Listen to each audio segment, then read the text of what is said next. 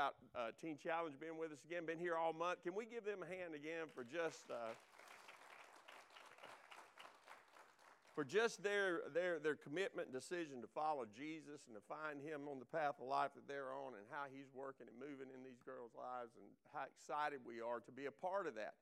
Uh, what opportunities we get when you guys come, we consider it a great honor and uh, uh, just a, a, privilege to be able to minister the Word of God. I, I, feel that way about anybody, especially when a group chooses.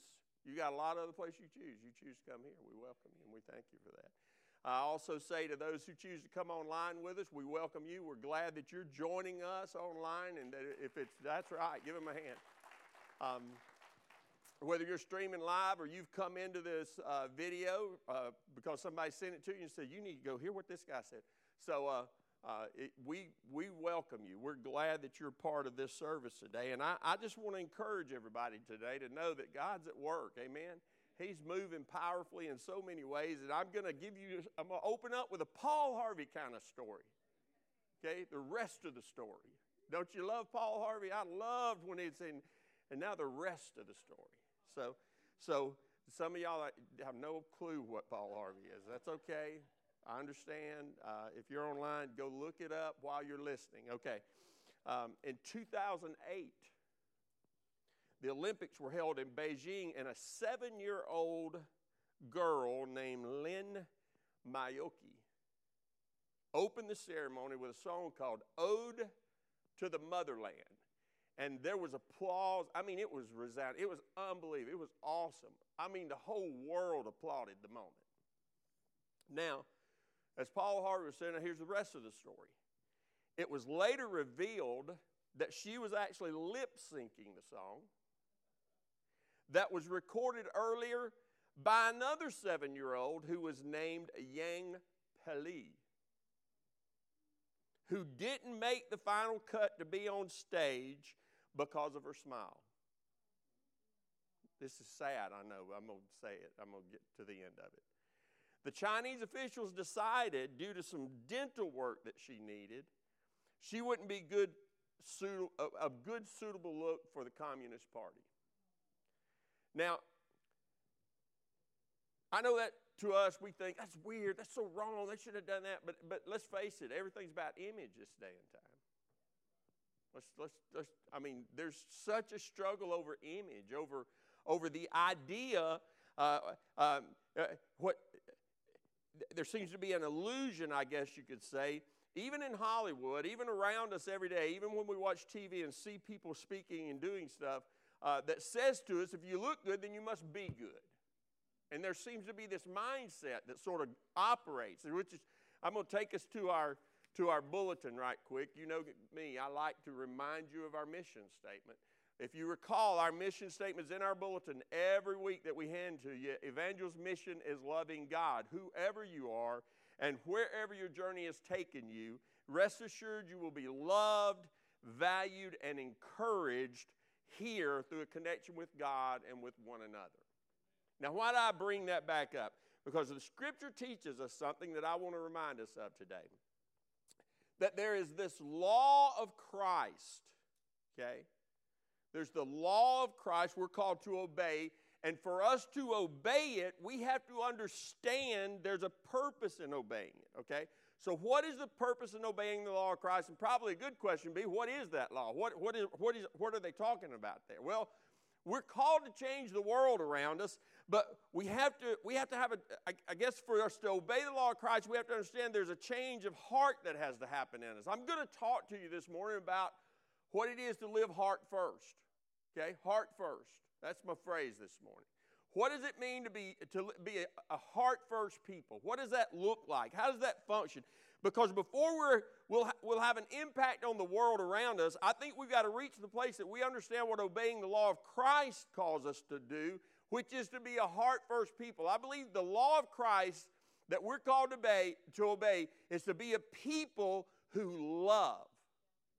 I mean, who love, who practice love the way God taught us an example and gave us the illustration of love through his son Jesus. I'm going to read a passage to you, Galatians chapter 6. It comes from verses 1 and 2. If you're writing it down, you can put that, jot that down. Dear brothers and sisters, if, anyone, if, if, if another believer is overcome by some sin, you who are godly should gently and humbly help that person back onto the right path. And be careful not to fall into the same temptation yourself. Share, with e- share each other's burdens, and in this, in this way, obey the law of Christ. Obey the law of Christ. I'm saying the law of Christ is the law of love, and I'm saying to be a person who lives out in obedience, loving people, as our mission statement tells us here, then we got to be a heart first people. So, what is a heart? What is it to be? What is heart first? What does it mean? What do I mean by heart first? Well, um, I'll give you my phrase, my definition a heart fully engaged in loving people. That's what it is to be a heart first person, to be heart first people, to be a people whose hearts are fully engaged in loving others. Now, what does the heart fully engaged look like? I'm going to give you three characteristics of a heart, of living heart first. I'm going to give you three characters, three things that you're, you'll be doing throughout your day, throughout the week, the month, the year, throughout your life. That if you'll do these three things, if these characteristics are found in you, then you'll be able to be fully engaged in loving folks. And so I'm going to, what I'm going to give you is not easy. I'm not going to play around with you. I'm not going to joke with you. This is serious. I mean, this is hard. Because I'm going to talk to you about loving folks, and some folks are just hard to love. Say amen. amen. Right? They just hard to love. They're just hard to love. So, so here we go. Number one, heart first people are quick to forgive. Heart first people are quick to forgive. People who live heart first overlook flaws and crooked teeth. Amen? Amen? So that's why I used the example I did of the Paul Harvey story because people who are quick to forgive don't notice that. They understand the makeup of the person is not the external, but it's the internal.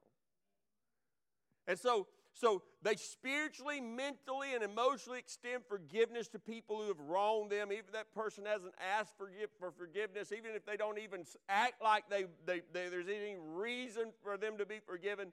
Living heart first means living free of grudges, basically. And so I'm, I'm sort of a, I, y'all know me well enough after the few months I've been here. Uh, I'm sort of the kind of guy that likes to um, maybe tie an example in. So I'm going to use my backpack.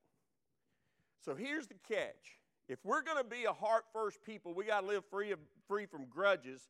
And that's hard. That's a hard one. I mean, it's hard because when people hurt us, use us, talk about us, um, maybe talk about us behind our backs, that's the worst ones, right? say all manner of evil about us, our first response is to is, is not to love them. I don't immediately go, oh, that's okay. I just want to hug their neck. Amen. Because because grudges are real. Grudges are real. Look look at your hand. I'm going to get you to do something. Put your hands out in front of you. Put your hands out in front. I want you to look at your hands and I want you to ask yourself this question right now, looking at your hands Am I holding a grudge today? I know most of us are looking at our hands, they're empty. Most of you've washed your hands at some point today. Um, your hands look fairly decent. Mine are rough, but that's okay. A little dry. Should use some lotion. But in reality, I don't see anything as far as a grudge in front of me, right? So you can put your hands down. Here's the catch. Here's the catch. You know that you've got to take hold of a grudge before you can hold on to a grudge. And you see, somehow we miss the fact that it is my action that creates this issue in me and not the action of the other person. Somehow I forgot or forget or overlook the fact that I had to take hold of it before I could hold on to it. Okay, so there's a part of me that I've got to understand that there is this responsibility that I have. I want to talk to you about, uh, about a grudge for a second today. So, a grudge is defined. As a persistent feeling of ill will or resentment resulting from a past in, insult or injury. So it's a persistent feeling of ill will or resentment. Well, if it's sitting over in that corner, it's not hurting me. It's when I've got a hold to it, whenever I'm hanging on to it, when I won't let it go, that it begins to affect me. Now, it's not affecting me right now. I, you know, I could carry this around for a little while, but, but the problem is, I, I, I mean, after a while, it's going to get heavy. It's going to affect my walk. Did you know that your iPhone will tell you whether or not you're walking correctly? Yes. There is a setting on your iPhone that if you carry it in the hip range, that it will actually measure your steps and it'll tell you the percent of times that you are walking crooked. See, this is stuff that we don't know about. They're tracking us, folks. Anyway, uh, so mine, I have mine set, and I average somewhere in the three to eight percent stride. Uh, um, um, how I forget the word it uses, but in other words, I'm taking the same stride. Three, like three to eight percent of the time, I'm out of stride. Three to eight percent. So that means 90 something percent of the time I'm in correct stride. But when my hip bothers me, or I bet if I carried this around all the time, it would affect my stride. Huh? If I bet you if I held on to this grudge long enough, it would affect my spiritual stride it would measure the difference in the effect. God's word is measuring the difference in the effect those things I'm holding on to are having on me. And before long, I'm going to figure out half the time I'm not walking right.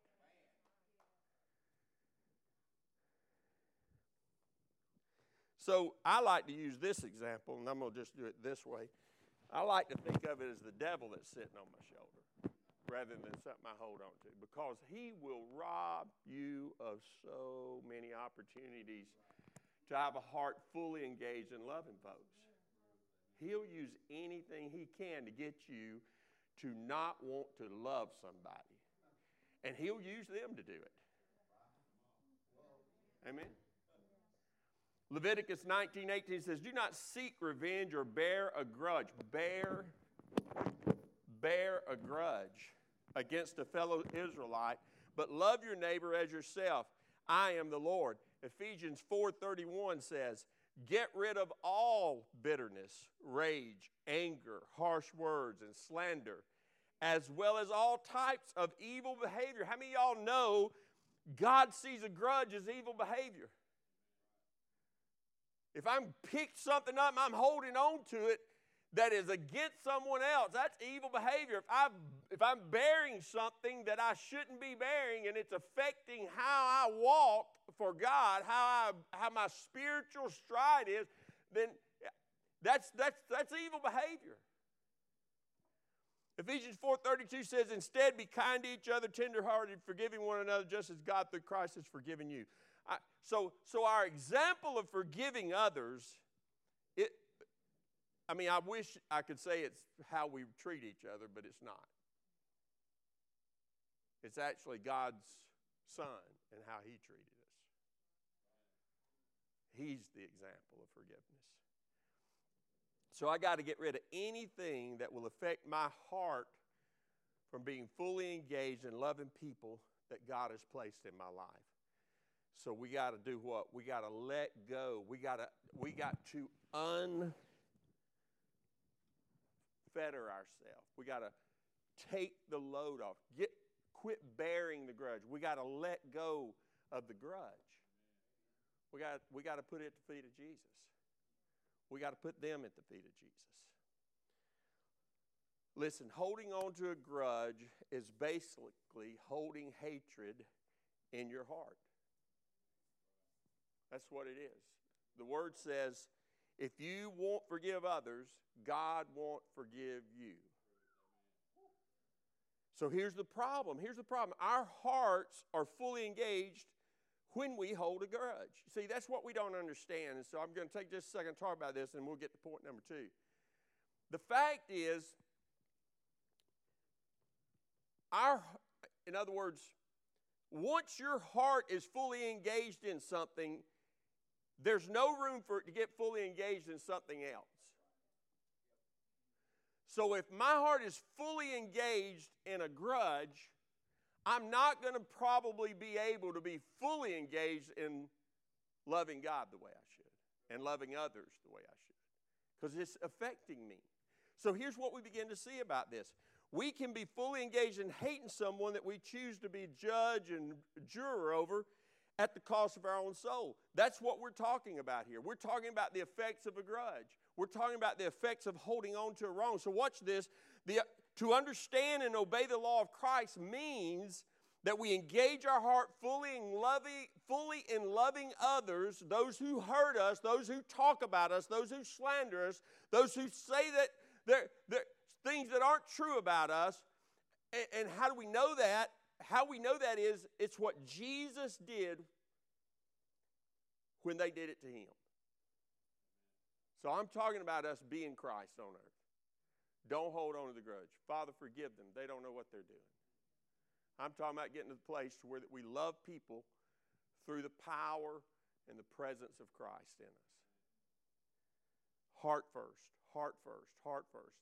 Heart first is my phrase because I think it sort of represents how we're supposed to be connected. I, my connection with you should be that I've taken all of who I am and I've offered it to you. Amen. I can't have anything secret, anything little hidden parts. I can't have anything that I'm a, so ashamed of that I wouldn't share it or wouldn't talk about it. It's all redeemed in Jesus' name. Amen. And so I can say, look what the Lord has done. Second, heart first people receive godly correction And not only quickly forgive, but they're open to godly correction. We're open. If we're going to be heart first, we've got to be open to how God wants to direct us and speak to us and work through us. Zechariah 4:10 gives us this thought. Do not despise these small beginnings, for the Lord rejoices to see the work again, to see the plumb line in Zerubbabel's hand. So, what was going on right here was this. The King James actually uses the words, For who has despised the day of small things? Uh, Zechariah, his question rings true for us today, and I'm going to give you a little bit of a picture of this thing right here. Um, there was this moment, I guess you could say, and, and there was this, this event that was happening. Zechariah, uh, uh, uh, uh, Zerubbabel had, had reached a point in his life where that the temple uh, of his day uh, that he had been called to rebuild had been destroyed for 20 years. So, literally, um, the, the temple had been in ruins for 20 years. It, it was so bad, it, it sort of, it sort of, I, I like to use the pieces of it as the small things, the small beginnings. So he was facing 20 years of small things at his feet. Isn't that our life? We've lived and you've lived and things have happened, and now you sort out a spot where you want to do something big for God or be used by God, and all of a sudden you look around and you go, Where do I start, Lord? There's all of this stuff. There's all of this stuff. There's all of these things. There's not, I, give me something, Lord. And He's pointing at the smallest of rocks. He's pointing at the smallest of those things laying around you, and He's saying, I'm going to use that. I'm going to start right there. Every one of us could answer, I've been, I've despised the day of small things. Every one of us could answer that because, because the reality is the question provides its own answer.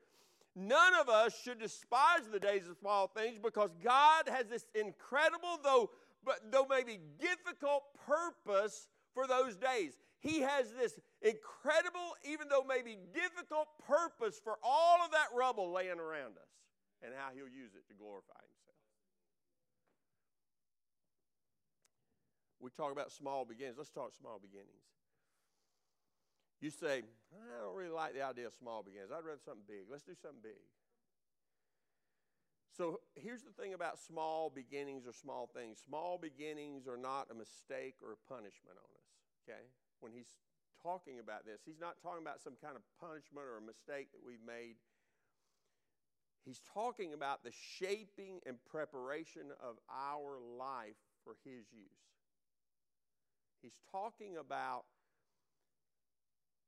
let, me, let me get to the, uh, let me, let me go to the other guy in this thing. Let's talk about the devil a little bit. Satan fears the day godly correction begins forming spiritual improvement in you. Satan fears that day because when our life begins to line up with the thing, the great things that God has planned for us to bring out of those, those small things, those small beginnings, those small struggles, when He when we begin to line up and that begins to change us, the godly correction begins to bring spiritual improvement in us. Correction and improvement usually happen in small ways. Again and again and again and again and again. Your children are the greatest example. If you've raised a child, you know it took forever maybe to get them just to walk. I was going to say potty, but I'm going to be good. Just to walk or to say their first words. The problem, Debbie, I'm going to give you one of Debbie's problems with Riley. You ready? You writing it down? I go by D. She had this brilliant idea she'd go by Dee. How's that going for you? Not good, is it? No. Because when, when everything's going on with that grandbaby, she's calling D. Now, she probably thinks Dee understands she's talking to her, but she's not saying Dee. She's saying D.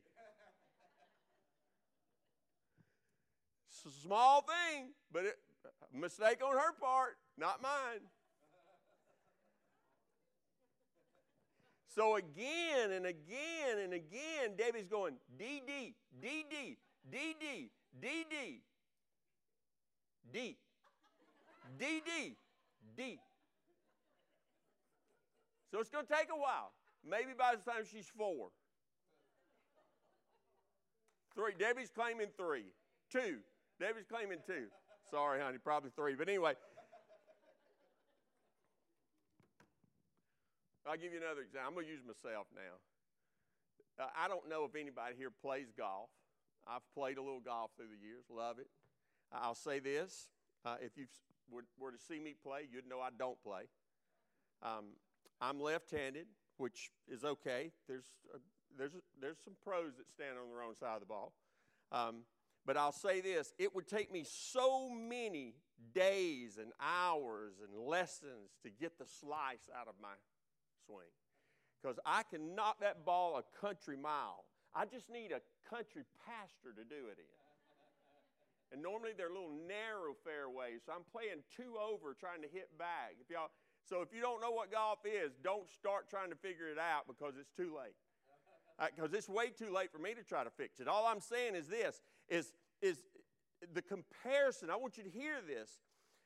The problem is with my swing and trying to correct it, it's estimated that the golf pros practice an average of 1,728 hours a year. That breaks down to five, six point, no, no, 5.5 hours a day, six days a week in the year. Practice. Practice. They practice that much.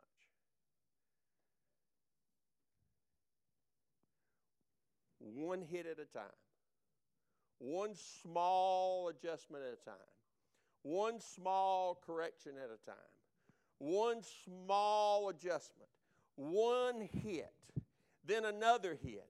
I don't know how many they can hit in an hour. I, I don't know, Barry. But I would get tired after 30 minutes. We're talking five and a half hours, six days a week. To, but now, I mean, it pays off for them. I'm not saying that. I'm just saying it'll pay off for you if you'll practice. Ooh, it'll pay off for you if you'll listen. It'll pay off for you if you'll let correction come. It'll pay off for you if you'll let God speak to you and you'll line up and, and obey the law of Christ. So, I mean, you can't make this up. They got cars now that you can actually set to autopilot. Roy tried that one time with an old car that he had. He tied a string to the steering wheel on a really straight road and thought, man, I'm going to do some reading now. That's actually a joke. He didn't do that. He's never told me he did that. And if he did, I don't want to tell that on him. But I'm using him because he lets me pick on him. Uh, I, I, I, I just say that because I don't like the idea of an autopilot. Because I want to be able to get as close to the bumper of the car ahead of me as I want to. I want to be able to change the lanes when I want to. Amen? Y'all know what I'm saying? No, no. So here's, here's the truth about it you can't tie a string to the steering wheel because there's unforeseen elements. Um, there's wind. There's markings and grooves in the road that affect tires. There's, there's, there's, there's car alignment. There's, there's all kinds of stuff that affects. So, so all I'm saying is, is let's keep our hands on the steering wheel and let's let God bring the correction to us that'll bring the improvement to us that'll cause us to be able to be heart first. Love folks the way we're supposed to love them.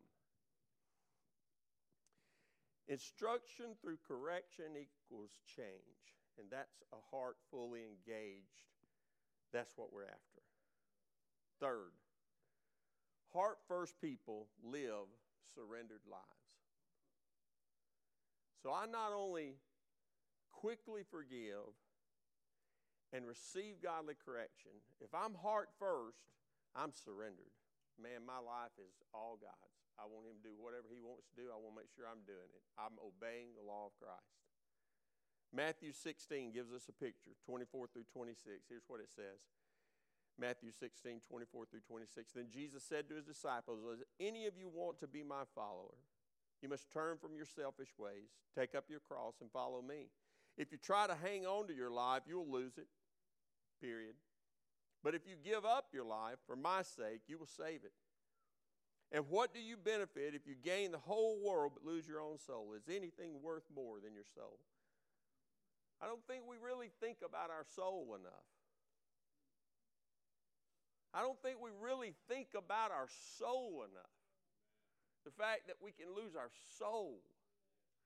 When we're holding on to a grudge, we're not thinking about our soul, we're thinking about what somebody said or did to us.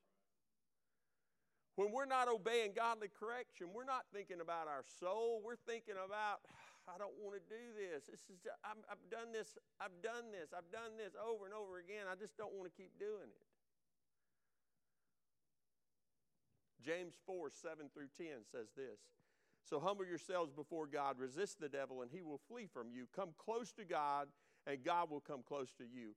Wash your hands, you sinners. Purify your hearts, for your loyalty is divided between God and the world. Sounds like, sounds like a heart that's fully engaged in something other than loving God and people, doesn't it? Let there be tears for what you have done. Let there be sorrow and deep grief. Let there be sadness instead of laughter and gloom instead of joy. Humble yourselves before the Lord, and He will lift you up in honor. Glory to God. Will you yield your plans to God's plans? Will you surrender your life to God? That's what we're talking about here. People who live heart first willingly surrender their life to God. I, I, now, so a couple of thoughts here. I love Psalm 37 4. Psalm 37 4 tells us this Take delight in the Lord, and he will give you your heart's desires. Don't we love that verse? Love that verse. Love that verse. Take delight in the Lord, and He will give you your heart's desires. I love that verse, but I've got to live this verse. You ready? Proverbs 16 9. We can make our plans, but the Lord determines our steps. I mean, I, he's, he's given me a lot of my heart's desires, and I've delighted in Him. And He's given me my heart's desires, which actually translated means that He puts His desires in my heart. Amen? So I love that, that I'm delighting in Him to the point that He's placing what He desires inside of me so that when I wake up, I'm wanting what He wants. Amen? But here's, here's what we got to live. What we got to live is this. We wake up every day and make plans. We wake up every day and think about what we're supposed to be doing, how we can do it, how we can get it done the quickest way so that we can get to the next thing. Say amen. So we can make our plans, but the Lord determines our steps. I've got to live in such a way that doesn't matter what I plan, that I am ready to yield to whatever He determines.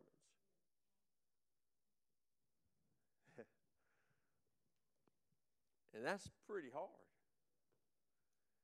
I, I'm going to just be totally, totally transparent with y'all. I hate it when my plan changes. Yeah. I, I have a plan for next week. Got a call yesterday. Hey, I'm going to need you to do this this week. Okay. So I had a conversa- conversation with Debbie on the way here. Hey, let's talk about what you need me to do next week. and so we figured out it wasn't going to be till the end of March that this uh, all this had to take place. And I was like, oh, good. Can I buy myself a week or two maybe and get it into my schedule the way I want to plan it, please? And she agreed to it. She's a good lady.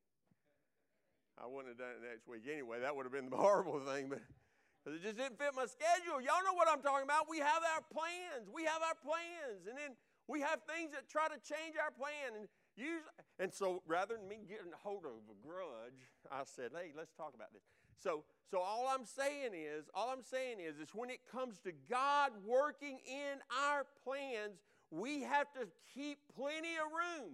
We have to determine that if He says, nope, here's what I want you to do, that we'll take that step that we'll take that step. I'll close with Mother Teresa. Incredible example of someone who lived a life heart first. Um, she loved people. Her story is amazing. Before her death in 1997, she directed the Missionaries of Charity, where she ministered personally for over 45 years she was a recipient of the Nobel Peace Prize. She worked with those who had contracted HIV AIDS, who had leprosy, tuberculosis. There was a Catholic order that she worked with, that she ran, that had soup kitchens and children and family counseling programs and, and orphanages and, and, and schools. I mean, what happened through her life is exponential. It's, there's no way to describe the good that she did and the service that she did for God. She probably had a plan. But then the Lord gave her a step and she took it. He gave her another step, a small thing, a small beginning, another step, and another step. He's got a step for y'all. It'll be a short, small thing, but you do it. You wake up with your plan, but when He gives it to you, you do, your, do what He says. Do that step, do that step, do that step. She surrendered God's, to God's plan and lived out her words. These are her words. These are famous words that you would know of Mother Teresa. In this life, we cannot do great things. We can only do small things with great love. In this life, we can't do great things. We only do small things with great love. And if every small thing that comes our way, we're, we have a, we're heart first, we're fully engaged in love, what will God do with our life? What could He do with our life? Barry. I, will say this about Mother Teresa. She never despised the day of small things, it sounds like, which is why God did so much with her. Um, what about you this morning? What about you if you're watching online? Who needs your love today? That's the question I want to ask. That's how I want to do the altar call. Who needs your love? Who needs you to let go of something so that you can take hold of loving them? Who needs, who needs, who do you need to forgive? It may be yourself. Who do you need to forgive? Do you need to let go of a grudge so that you can take hold of love? Uh, do you need to accept correction that God's sending your way. I, I, I, I'll tell this real quick to sort of bring an illustration to point here. I, I, I know two guys who went through knee surgeries. Each one of them went through a knee surgery each in the former church I pastored. One had it scheduled, but had to delay it because of a, just a slight cold. Just a slight cold. They, they said, We're going to have to postpone it until we get you well. And so they started on my antibiotics and all this stuff. And the surgery was rescheduled, and he went through the surgery, and he did great, super recovery time. Everything was perfect. The thing is, I had no idea a cold could stop a scheduled surgery. I'm not a nurse or anything, so I didn't really understand that. And so I asked, why? Why? I mean, I mean, it seems like such a small issue when we're talking about a, a knee surgery. I mean, here's my thinking on that. The knee's here, the nose is here. What's the problem? Can't we get this done? I know that's, that was a joke. I'm being funny here. But I did get an explanation. So here was the explanation. The energy needed to heal the knee after surgery would be displaced by the body's immune system trying to fight the cold. In other words, you need to be positioned to heal.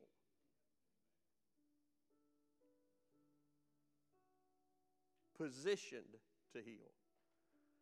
And all I'm saying this morning is some of you need to position yourself before God to allow Him to heal you. You need to get in a position before God. You need to position yourself before God so He can heal you. By letting go of the grudge, by accepting the correction, by surrendering whatever it is that you got that's got a hold of you. Uh, you, you, need, you, you need to get in a posture of surrender, is the phrase I thought of. The posture of surrender before God. And I'm not saying you got to come to the altar and get on your knees and put your hands up in there. I am saying that you got to get your heart in a place before Him that it is, Your will be done, Lord. Your will be done.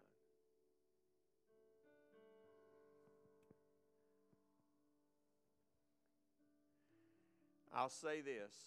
If you're here this morning, if you're watching online, if you feel a tug on your heart, that's not me. That's God. That's His Spirit. That's Him calling you. You know what He's saying? Come close to me because I really, really want to come close to you. That's Him saying, Hey, will you get closer? Will you get a little closer? I know you've let go of the grudge and you're taking correction, but I need you to surrender everything. Will you get just a little bit closer? Because I'm drawing, I'm, I'm, I'm moving as close as you'll let me. God will move as close as you will allow him to. Just as close as you'll allow him to. Father, we take the words that we have heard, we take the thoughts, we take the information, and we ingest it in our spirit right now. We receive it as nourishment to our soul. Because we don't want to forget about our soul. We don't want to get our plans going to the point that we neg- neglect the worth and the value of our soul. And in that thought, we ask this morning, God, search us, try us, see if there's anything in us that needs to be changed or corrected. See if there's anything in us that, you, that, that we are holding on to that's in between us and you. It's, it's, as we are using the phrase, we're not forgiving, we're not letting go. And in that moment that we are quickened by you, in this moment, as we think of whatever that grudge is or that, that correction is that we've resisted, I pray that you remind us how much you loved us, that you draw us even now, each one of us individually. In Jesus' name. Will you stand with me? Thank you, Jesus. Here's how I want to open. I'm just going to open the altar and just say, hey, look, if you have heard anything that has spoke to your spirit and soul, that you feel that God has put his finger on, that you need to let go of, you need to receive as correction, or that you need to surrender before Him, I want to invite you to come to this altar, and we're just going to come through and we're just going to pray and agree in the name of Jesus. Just, just real quick. God, we release it. We let it go. We turn it loose. We just we're going to just agree and we're just going to do it in a prayer of faith. I'm going to come down, I'll agree with you, and then we'll end the service. If that's you, if you have something the Lord has touched that He has put His finger on, that you are needing to let go, that you need to turn loose, even to the point, I'm going to ask this if you're in a position where that you need to know Christ, you, you, you're being called to something and you've not even started a relationship yet. I'm telling you, today's the day of salvation, the scripture says. You can be born again today. You can accept the fact that, that we were all sinners. We all fall short of God's glorious standard. It's what it says in Romans 3.23. And it tells us, it goes on in 623 and tells us, for the wages of sin is death, but the gift of God is eternal life through Jesus Christ our Lord. So there is this hope, this opportunity for you if you don't know Christ. This would be a good day to come to Jesus. Amen. So, do you need prayer? Anyone, anyone, come to the front, stand across the front. Let's, let's just agree right now. Come and let's, let us pray for you. Let us, let us agree with you right now. Anyone else? Anyone else? Thank you, Jesus. Thank you, Jesus. Thank you, Jesus. Thank you, Lord. Anyone else? Man, this altar's this altar is a place of change, transformation, a place the power of God can, can bring about what we have preached and talked about today, which is surrender. So as you've come, just I just want you to do this right now. I want you to begin in this altar. I just want you on your own to begin to say to the Lord, what, whatever He has touched, whatever He has called for, whatever He has spoken to you about, I want you to begin right now. Just say, Lord, I let that go. I release that in the name of Jesus. I invite anyone in the altar, in the in the service, in the pews. If you know someone in this altar and you want to come stand with them, you come on down here and let's just agree in prayer with them. So you're in this altar. I want you to say to him, Lord, I release this. I turn it loose. Matter of fact, I want you to do something in this altar. I want you, if you came with a grudge or you came with something that you've been holding on to, after you we pray, I want you to look at your hands again. I want you to look at them again. I want you to say, Lord, my hands are empty. I release, I release the grudge. I release, I release the hurt. I release it in the name of Jesus. I refuse to hold on to something the enemy is trying to overwhelm me with. I refuse to hold on to something that's affecting my stride for you, my walk in you, my life in you. I release it in the name of Jesus.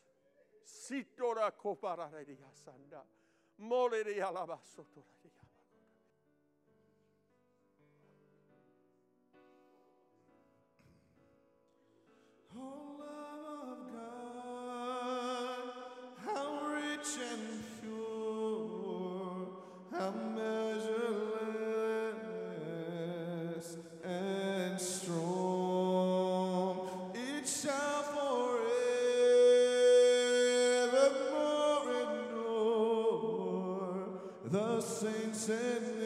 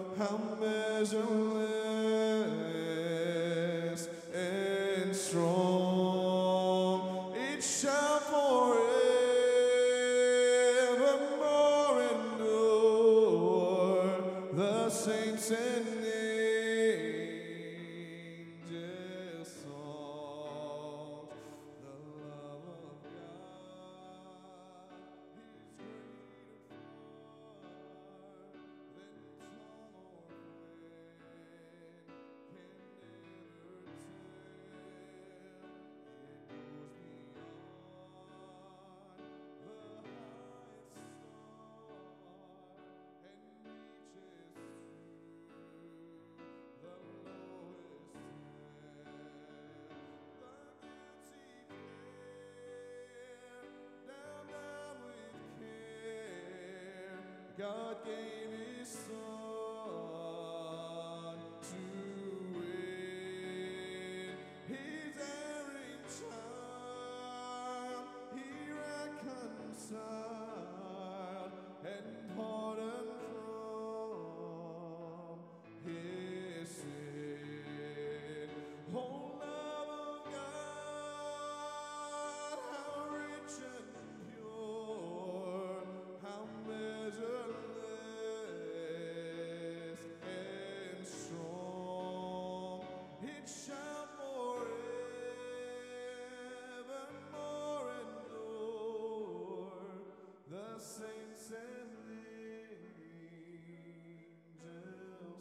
Lead us in that. Come on, let's sing that. Oh,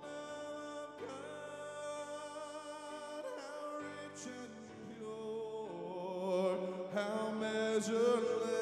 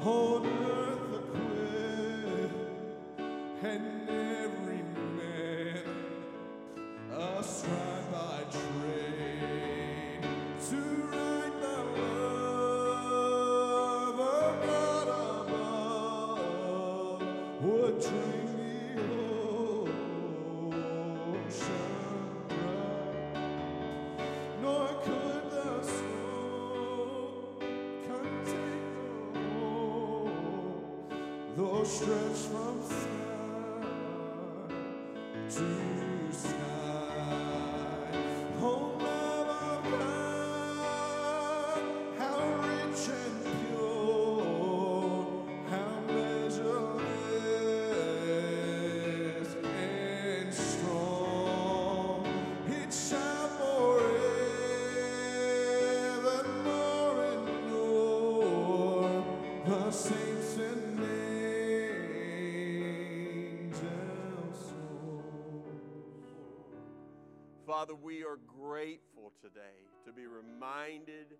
of how incredible your love is and how you want to you want to place that love in us and pour it out of us into a world that is in such need. So God, we just we commit to walk out of this place empty of ourselves, full of you. Empty of empty of all the grudges, full of your love. Heart first ready to offer our heart to everyone we come in contact with, ready to offer our, the hope that we have found to everyone that we know that is so hopeless. God, we believe that you order and determine our steps, and we choose those steps. In the mighty name of Jesus, everyone said amen. Amen. Love one another.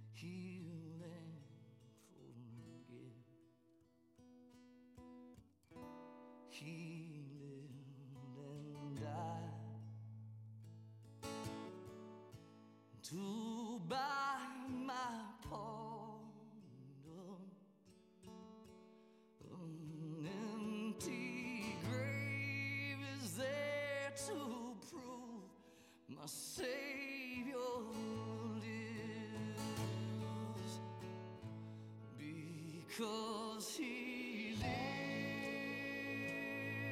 lives, I can face.